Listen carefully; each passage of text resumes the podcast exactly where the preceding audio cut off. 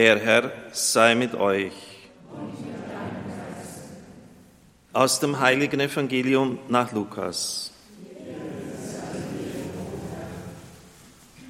In jener Zeit kamen einige Pharisäer zu Jesus und sagten, Geh weg, verlass dieses Gebiet, denn Herodes will dich töten.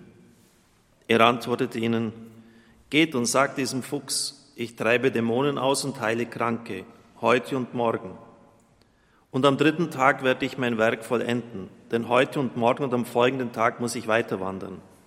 Denn ein Prophet darf nirgendwo anders als in Jerusalem umkommen. Jerusalem, Jerusalem, du tötest die Propheten und steinigst die Boten, die zu dir gesandt sind. Wie oft wollte ich deine Kinder um mich sammeln, so wie eine Henne ihre Küken unter ihre Flügel nimmt, aber ihr habt nicht gewollt. Darum wird euer Haus von Gott verlassen. Ich sage euch, ihr werdet mich nicht mehr sehen, bis die Zeit kommt, in der ihr ruft, gesegnet sei er, der kommt im Namen des Herrn. Evangelium unseres Herrn Jesus Christus. Liebe Zuhörer, liebe Zuschauer, liebe Brüder und Schwestern im Herrn, Anfang dieses Jahres habe ich eine Predigtreihe begonnen, das Besondere beim Wort und Verhalten des Herrn als dann der Lockdown kam, war auch ein Lockdown für diese Predigtreihe. Es waren insgesamt fünf Ansprachen. Das Evangelium des gestrigen Tages verstehe ich nun als Einladung, diese Serie zu Ende zu bringen mit der heutigen Ansprache und jener, die dann eine Woche später kommt. Nehmen wir den beiden noch einmal auf. Ich habe in der ersten Predigt damals dargelegt, dass durch eine Christologie von unten und eine übertriebene Anwendung der historisch-kritischen Methode vieles im Evangelium entfernt worden ist, was aber wichtig ist. Alles Steile, alles Anstößige, sagt Klaus Berger, alles Provozierende ist eigentlich aussortiert worden. Und da hat in den letzten 15, 20 Jahren eine Gegenbewegung der Exegese stattgefunden. Ich möchte behaupten, es gibt fast keinen Abschnitt, keine Perikope im Evangelium, das nicht ein Verhalten zeigt von Herrn Christus, das abweichend ist von der üblichen Norm damals wenn Sie sein Verhalten den Kranken gegenüber bedenken. Damals hat ja auch äh, Hygiene- und Abstandsregeln gegeben. Sie durften einem Aussätzigen unter gar keinen Umständen nahe kommen. Und das war ja nicht bösartig. Es hat kein Mittel gegen den Aussatz gegeben. Wenn es einer hatte, war das ganze Dorf tot, wenn der andere Leute angesteckt hat. Also deshalb hat man die Leute isoliert. Hat Christus nicht interessiert. Soll es bitte ja nicht missverstanden werden, dass Sie jetzt auch darüber hinwegsetzen. Ähm, er hat ihn berührt, er hat ihn geheilt, er ist zu den Kranken gegangen, zu den Sündern, zu den Aussätzigen. Sein Verhalten den Römern gegenüber war auffallend anders. Denken Sie an den römischen Centurio. Er hat es gewagt, einen Leichenzug, eine Bade zu berühren. Damit wurde er kultisch unrein im damaligen Verständnis. Er hat Matthäus berufen in seine direkte Nachfolge, einen Zöllner. Denken Sie an seine Beziehung zu Samaritern die damals verachtet waren, zu den Heiden, zu den Frauen. Sie wunderten sich, dass er mit einer Frau sprach. Maria Magdalena, andere Frauen in seiner unmittelbaren Nachfolge, als er mit den Jüngern durchs Land gezogen ist. Ja, das war damals ein absolutes No-Go, vollkommen unvorstellbar. Stellen Sie das heute vor, da irgend so ein Lehrer, der mit zwölf Männern durchs Land zieht, von, von Frauen begleitet ist, was das für ein Gerede gibt. Die Rolle der Frau war damals vollkommen klar zugewiesen, im Haushalt und bei der Erziehung der Kinder tätig zu sein und sonst nichts. Und die ziehen mit ihm durch die Lande. Das war unglaublich. Sein Umgang mit dem Alten Testament. Achtlos wirft er oft auch die Überlieferung der Alten zur Seite. Einzige Berufung, ich aber sage euch. An sein Verhalten bei den Wunderheilungen. Er beruft sie auf nichts und niemand, im Unterschied zu den Jüngern die in Jesu Namen heilen. Er sagt es, ich will es, sei rein, göttlich befehlendes Ich, das kein Aufschub duldet. Was er sagt, ist Gesetz, was er sagt, geschieht. Und so auch sein Redestil. Er verwendet nie die Botenformel des, der Propheten des Alten Bundes. Koa Mariave, so spricht der Herr, Wort des Herrn. Er sagt immer, Amen, ich sage euch. Er beruft sich nur auf sich selbst. Es war dann in der damaligen Zeit üblich, dass man akklamatorisch das Amen zu einer guten Ansprache, zu einer guten Formulierung gesagt hat. Also die Leute, ja, da stimmen wir bei, und haben sie gesagt Amen. Das interessiert Jesus gar nicht, der bestätigt sich selber.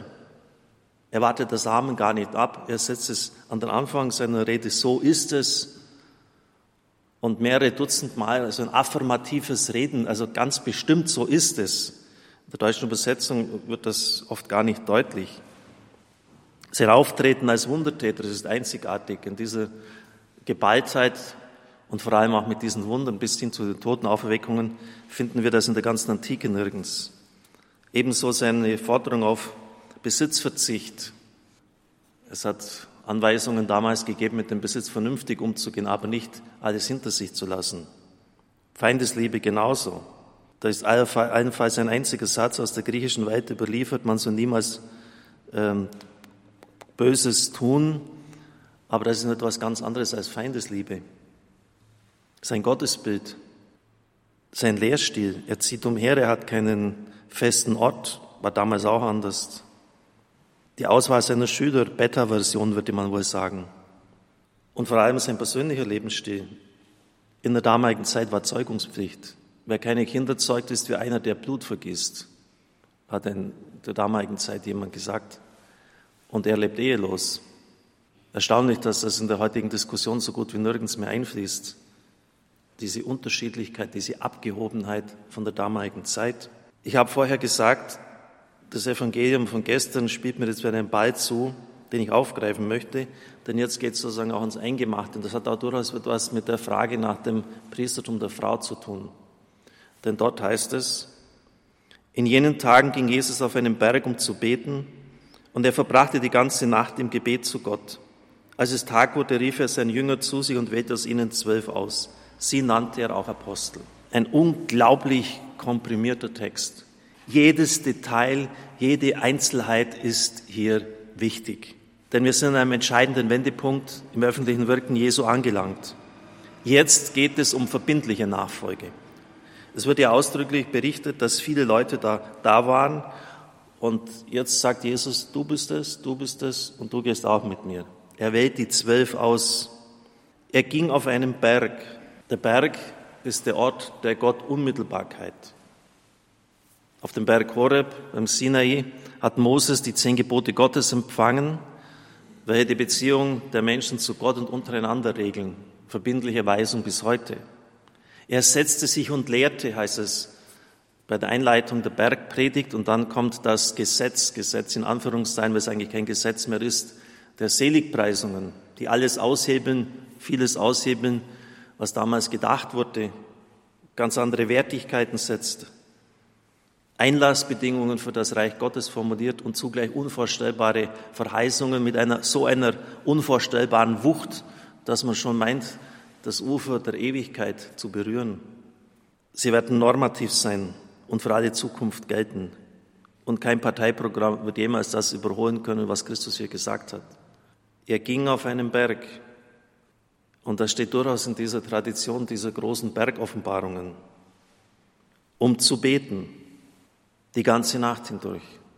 Bei Lukas wird das oft betont, wenige Kapitel weiter. Er war in der Einsamkeit und betete und dann die Jünger waren bei ihm. Und warum betet er in der Nacht? Weil er dann am Morgen die alles entscheidende Frage stellen wird, für wen halten die Leute den Menschensohn? Für wen hältst du mich, Simon Petrus? Warum betet er? weil der Glaube der Kirche auf den Glauben des Simon Petrus aufruht, weil es ganz entscheidend ist, was dieser Mann denkt und das gilt bis heute, weil das von fundamentaler Bedeutung ist. Und deshalb betet er, dass der Mann das Licht von oben hat, Simon Petrus, dass es Richtige sagt. Und in der Kraft dieses Gebetes tut er sie auch, denn Christus sagt ja, das hat er nicht Fleisch und Blut geoffenbart, sondern mein Vater im Himmel. Danke, dass du offen warst für diese Inspiration. Und die Antwort heißt, du bist der Messias, Matthäus ergänzt, der Sohn des lebendigen Gottes. Genau das ist es. Das ist das einzig Richtige. Wir müssen wissen, mit wem wir es zu tun haben. Wenn er der Sohn Gottes ist, dann sind seine Äußerungen nicht einfach unverbindliche Weisheitssprüche von Lehrern, da gibt es viele im Laufe der Geschichte, dann ist es absolut verbindlich. Das, was Christus gesagt hat, ist die Norma, die Norm, die nicht wieder weiter genormt wird, von der er sich alles andere abzuleiten hat. Alles in der Kirche steht unter dem Wort Gottes alles unter dem, was Christus gesagt hat. Das können und dürfen wir auch nicht ändern. Es ist Testament, es ist Vermächtnis ein Testament schreibt man nicht um. Und jetzt betet er die ganze Nacht hindurch, damit er die richtigen Leute auswählt. Und jeder von ihnen, auch Judas Iskariot, hat das Zeug zum Apostel. Wie er dann damit umgeht, ist natürlich nochmals eine andere Geschichte. Aber sie sind alle von Gott erwählt. Ist dann das, was jetzt kommt, einfach nur nebensächlich? Zum Beispiel, dass er nur Männer auswählt? Oder ist es schlichtweg nichtweg eine Hermeneutik der Ehrfurchtslosigkeit, wenn man sagt, na ja, Christus war halt ja zeitbedingt? Das können Sie selbst bei manchen großen Theologen, die ich sonst sehr schätze, lesen. Oder hat das nicht etwas mit Ehrfurchtslosigkeit zu tun? Wenn Christus selber die ganze Nacht betet. Er ging auf einen Berg, um zu beten. Er rief die Jünger zu sich und wählte zwölf aus, Auswahl. Bei Markus 3,14 lesen wir sogar Epoiesen, er schuf die zwölf. Das ist das gleiche Wort wie in Genesis 1 bei der Erschaffung der Welt. Gott sprach und es ward, Gott schuf. Er hat alles ins Dasein gerufen. Das heißt, das, was jetzt sich ereignet, die Schaffung der Zwölf, steht auf einer Ebene mit der Schöpfung der Welt. Er schafft etwas Neues. Und bei Deutero Jesaja, also beim zweiten Jesaja, entstanden während der Exilszeit, als das Volk komplett da niederlag, heißt es immer wieder, Jesaja 43, Gott wird sein Volk schaffen und sogar neu schaffen. Die Bibelgelehrten sagen, diese Verheißung bei Jesaja geht hier durch die Berufung der Jünger in Erfüllung. Die Neuschöpfung Israels. Ein ganz neuer Anfang. Stiftung. Wenn es bei Jesus heute etwas wie Stiftung gibt, so Lofing, dann ist es vor allem die Schaffung der Zwölf. Diese Zeichenhandlung hat eine geradezu juridische Dimension. Und er legt dann dar, es geht nicht um darum, dass, dass, dass Israel jetzt komplett verschwindet und zurückgedrängt wird, sondern es geht um die Sammlung Israels. Sie betrifft das endzeitliche Israel und das hat Jesus gestiftet und nach Ostern ist daraus die Kirche geworden. Die kirchlichen Ämter auch. Und zwar in der Gemeinschaft der Priester mit dem Bischof und der Bischöfe untereinander. Und zwar innerhalb kürzester Zeit. Es war noch nicht einmal die Jahrhundertwende. Da war die Ämterstruktur der katholischen Kirche komplett ausgebildet, um das Jahr 90 schon. Und zwar überall, weltweit. Das ist sicher kein Zufall. Und es wird mit höchster Autorität in der Apostelgeschichte 1.2 festgehalten, Jesus hat die Apostel durch den Heiligen Geist erwählt. Es war nicht einfach jetzt eine spontane Eingebung oder etwas, was ihm so gekommen ist. Im Geist Gottes hat er die Leute erwählt. Nicht ihr habt mich erwählt, sondern ich habe euch erwählt. Johannes 15, 16. Die Zwölferzahl ist natürlich auch kein Zufall. Er ging auf einen Berg, um zu beten. Er schuf die Jünger, er rief sie und wählte aus ihnen zwölf aus, Dodeka. Hängt mit den zwölf Stämmen Israels zusammen und das waren alles Männer. Dieser heißgeschichtliche Bezug, sagt man, sei nur an die zwölf Apostel gebunden und bräuchte die spätere Zeit nicht mehr zu verpflichten. Aber bereits in der Repräsentation der zwölf Stämme Israels durch Männer ist eine wichtige Struktur vorgegeben. Auch die Gestalt Christi ist im Alten Testament in vielfacher Weise typologisch vorgebildet. Adam, Christus ist der neue Adam, David besonders, aber auch Jakob und Mose, der das Volk in das gelobte Land geführt hat. Und so hat Christus auch uns in das neue Land der Verheißung hineingeführt. Also insofern ist auch hier eine gewisse Grundstruktur vorgegeben. Und ich ergänze, die Eucharistiefeier ist in ein jüdisches Paschamahl hineingestiftet. Paschamahl war eine Familienfeier. Da waren alle dabei, auch Frauen und Kinder. Und es fällt doch auf, dass beim Abendmahl bei der Tischgemeinschaft, obwohl die angesehensten Frauen, die aus der Umgebung Jesu in Jerusalem waren, nur Männer dabei sind. Das ist kein Zufall, sondern das ist von Christus so angeordnet gewesen, dürfen wir wohl voraussetzen. Aber noch entscheidender ist dann, er nannte sie auch Apostel. Ein griechisches Wort, das in das Credo eingegangen ist. Apostello aussenden. Ich sende aus. Und wenn man es lateinisch übersetzt, heißt es Missionarios. Eigentlich schade, weil sonst, dass es nicht ins Credo aufgenommen worden ist, denn sonst würde es heißen, ich glaube an die eine heilige katholische missionarische Kirche. Missionsmonat, Freunde. Wir glauben an die missionarische Kirche. Apostel heißt missionarisch. Und entscheidend, habe ich gesagt, ist der Repräsentationsgedanke. Das heißt, der Abgesandte ist wie der Sendende selbst, ist wie Christus. In ihm ist Christus gegenwärtig. Und deshalb haben wir auch den Priestern, den Bischöfen über die Jahrhunderte hindurch diesen besonderen Respekt entgegengebracht, weil ihnen Christus gegenwärtig ist. Sie sind Träger Christi, seiner Präsenz. Da ist manchmal nicht immer ganz lustig, das können Sie mir glauben, wenn man die eigene Erbärmlichkeit spürt und zugleich in sich selber wahrnimmt, was man in der Weihe geschenkt bekommen hat. Also wirklich höchstes Bemühen, auch um moralische Integrität, immer dem nachzukommen, was man in der Weihe empfangen hat und immer wieder zu bitten, dass der Herr den eigenen Blödsinn und die Schwachkeiten, die wir so mit sich tragen, ergänzen möge. Wer euch hört, hört mich. Und wer euch ablehnt, lehnt mich ab. Genau das ist es. Christus ist in ihnen gegenwärtig und er spricht zu ihnen, zu seinem Volk. Und deshalb darf man sie nicht ablehnen, weil man sonst Christus persönlich ablehnt. Das ist immer eine Herausforderung in einer Gemeinde weil ihnen sofort alles einfällt, was der Priester alles verkehrt macht und was an ihnen, an ihnen, an ihm nicht passt. Aber vergessen Sie nicht, er trägt Christus in sich, Kraft seiner Weihe, Repräsentationsgedanke. Und deshalb hat Johannes Paul II. auch recht, wenn er sagt, der Priester ist eine Ikone Christi. Er steht der Gemeinde vor als Hirt und als Bräutigam. Und deshalb darf er auch die Worte, die sonst Anmaßung wären, sprechen, ich spreche dich los von deinen Sünden.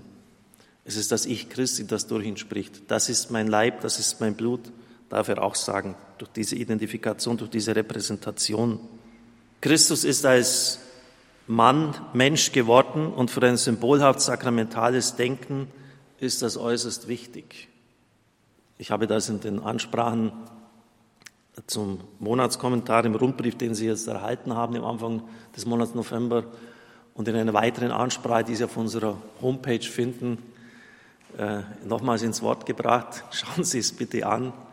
Äh, unsere Leute von der Social Media Abteilung haben sich unglaubliche Mühe gegeben. Auf der einen Seite sehen Sie mich und dann anderen mit so grafischen äh, Bildern, die sich aufbauen, ist das sehr schön dargestellt worden. Und ich werde das auch in, in kommenden Predigten noch vertiefen, weil es wichtig ist. Wir nehmen jetzt einfach mal dieses einfache Faktum, dass er Männer für diesen Dienst gerufen hat. Und das sollten wir einfach auch gelten lassen. Und dann einfach sich hinzustellen und sagen, Christus war hier zeitbedingt, heißt im Grunde genommen, sich über alles hinwegzusetzen, was Christus uns hinterlassen hat. In dieser Hinsicht. Er ging auf einen Berg, Offenbarung, um zu beten die ganze Nacht hindurch. Licht des Heiligen Geistes. Durch den Heiligen Geist hat er sie erwählt. Die ganze Nacht.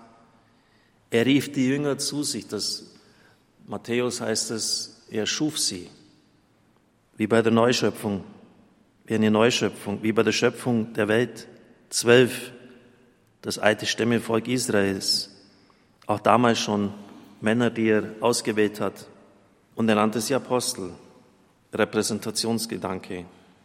Sie präsentieren Christus. Der Sendende ist in den Abgesandten gegenwärtig, Christus selbst. Amen.